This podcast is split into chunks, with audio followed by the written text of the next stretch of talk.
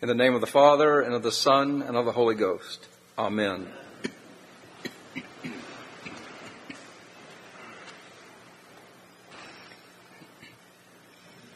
Did you know that the prayer of a righteous man or woman has great power in its effects? Do you believe that the prayer of a righteous man or woman has great power in its effects?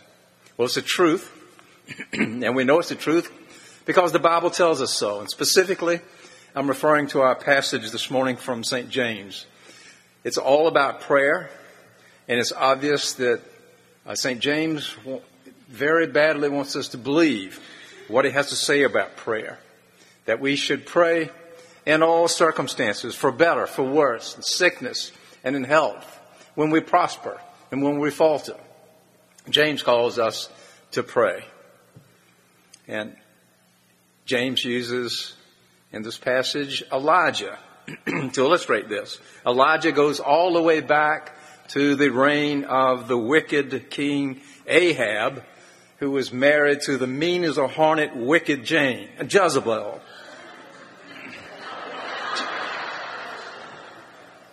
Glad Jane was at the nine and not here.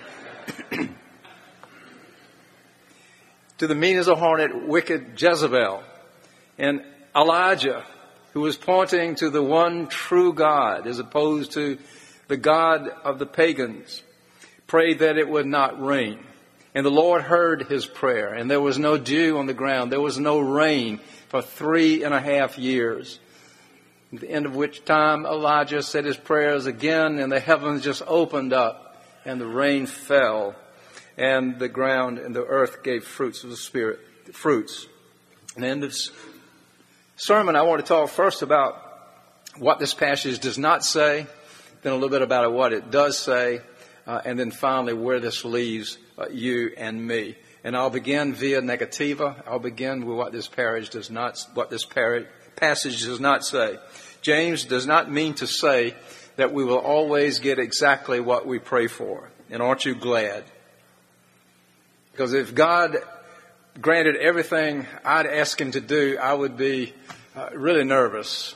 I wouldn't ask for much anything because I would be afraid that in the final analysis I would be asking for something uh, that was not good. No, James does not portray God as a genie in a, in a bottle, a servant that is willing at our command uh, to grant us our wishes. And we might remember that St. Paul prayed fervently that this thorn that was in his side might be removed. Uh, but the Lord did not answer his prayer in that way, and St. Paul submitted to the greater wisdom uh, of the Lord. Furthermore, James does not mean to say that the efficacy of our prayer is determined by the strength of our faith, which is to say, a strong faith gets what it gets great results, and a weak faith uh, gets uh, uh, falls short. Remember, again, in Mark's gospel, the man uh, with a sick son runs up to Jesus and said, uh, Lord, I believe, help my unbelief. And yet Jesus uh, did not hold his weak, ambiguous faith against him, and his son was healed. And so, uh, my point is that James is not suggesting that the prayers of the righteous man or woman will always get exactly what he or she prays for, and neither is he suggesting that it's all a matter of how strong your faith is. So, what does this passage teach? Uh, this says again that the prayer of a righteous man or woman has great power. It doesn't say that the righteous man or woman has great power, but it is that the prayer of a righteous woman uh, has great power in its effect. It is God who has the power. And scripture teaches us that the power of prayer is beyond human comprehension. We human beings have great imaginations. We can think of many wonderful things that we want for our loved ones and things that we want for ourselves. But God's power is beyond what we can even imagine. And I think of the famous doxology in Ephesians where it is written, Now to him who by the power at work within us is able to do far more abundantly than we can either ask or think to him be glory in the church and Jesus Christ to all generations forever and ever. Are you using this divine power made available to you. These days and times, there's a lot of talk about untapped resources. And we're reminded here in James' passage that all too often prayer is like an untapped resource, like a common tract of land that hides rich deposits. Do you remember Beverly Hillbillies? Come and listen to a story about a man named Jed, a poor mountaineer, barely kept his family fed. Then one day he was shooting at some food and up through the ground came a bubbling crude, all that is, black gold, Texas tea. Next thing you know, old Jed's a millionaire. So they loaded up the truck and they moved to Beverly Hills, that is. Movie stars, swimming pools. Now that's a obviously a silly, very silly way of saying that all too often we fail to realize the incredible untapped resources made available to the righteous man or woman who is on his or her need in fervent prayer. Now, having said all this, there's a problem, isn't it? I know it and you know it. There's this huge problem. And the problem can be referred to as the human condition. And Paul succinctly sums up the human conditions in Romans chapter, chapter 3 verse 9. I charge that all men, both Jews and Greeks, are under the power of sin. It is written, none is righteous. No, not one. So the prayer of a righteous man or woman has great power in its effect. The problem is there's none that are righteous. No, not the first one. Let us then, in great reverence, humble the sinner and exalt the Savior.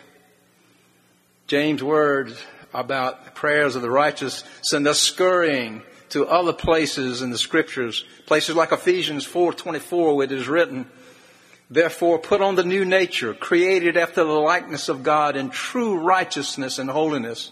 And there we see that the Christian man or the Christian woman is invited to put on, to be clothed in Christ's righteousness.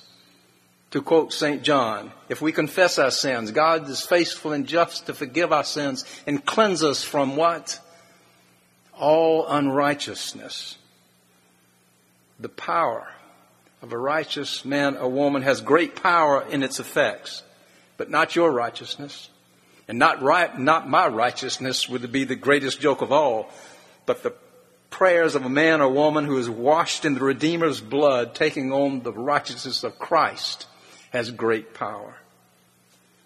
Yes, indeed. James used Elijah as an illustration of the righteous man. But it is important to notice that James says Elijah was, quote, a man of like nature with ourselves.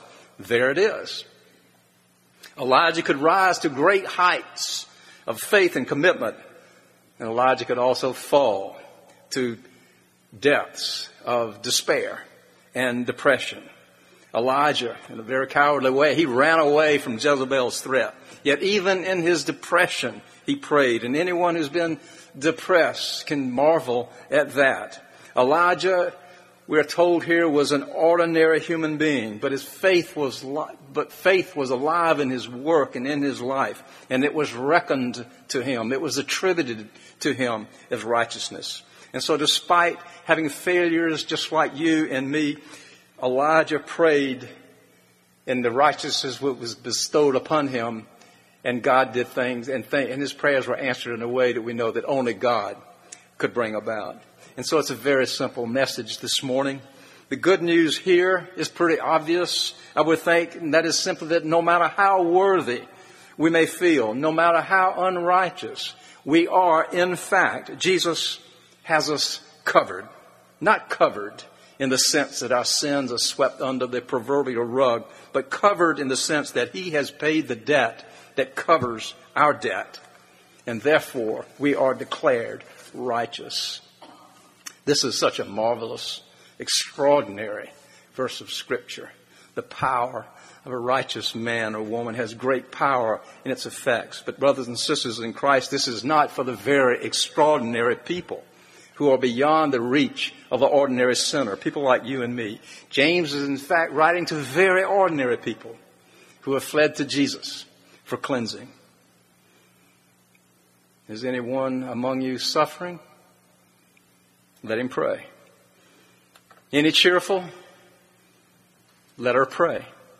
Whatever your personal circumstances. Take it to the Lord in prayer because we know, because we are certain that the prayer of a man or woman who has fled to Jesus Christ has great power in its effect. May God draw reluctant hearts and now give doubting souls courage to believe this for Jesus' sake. Amen.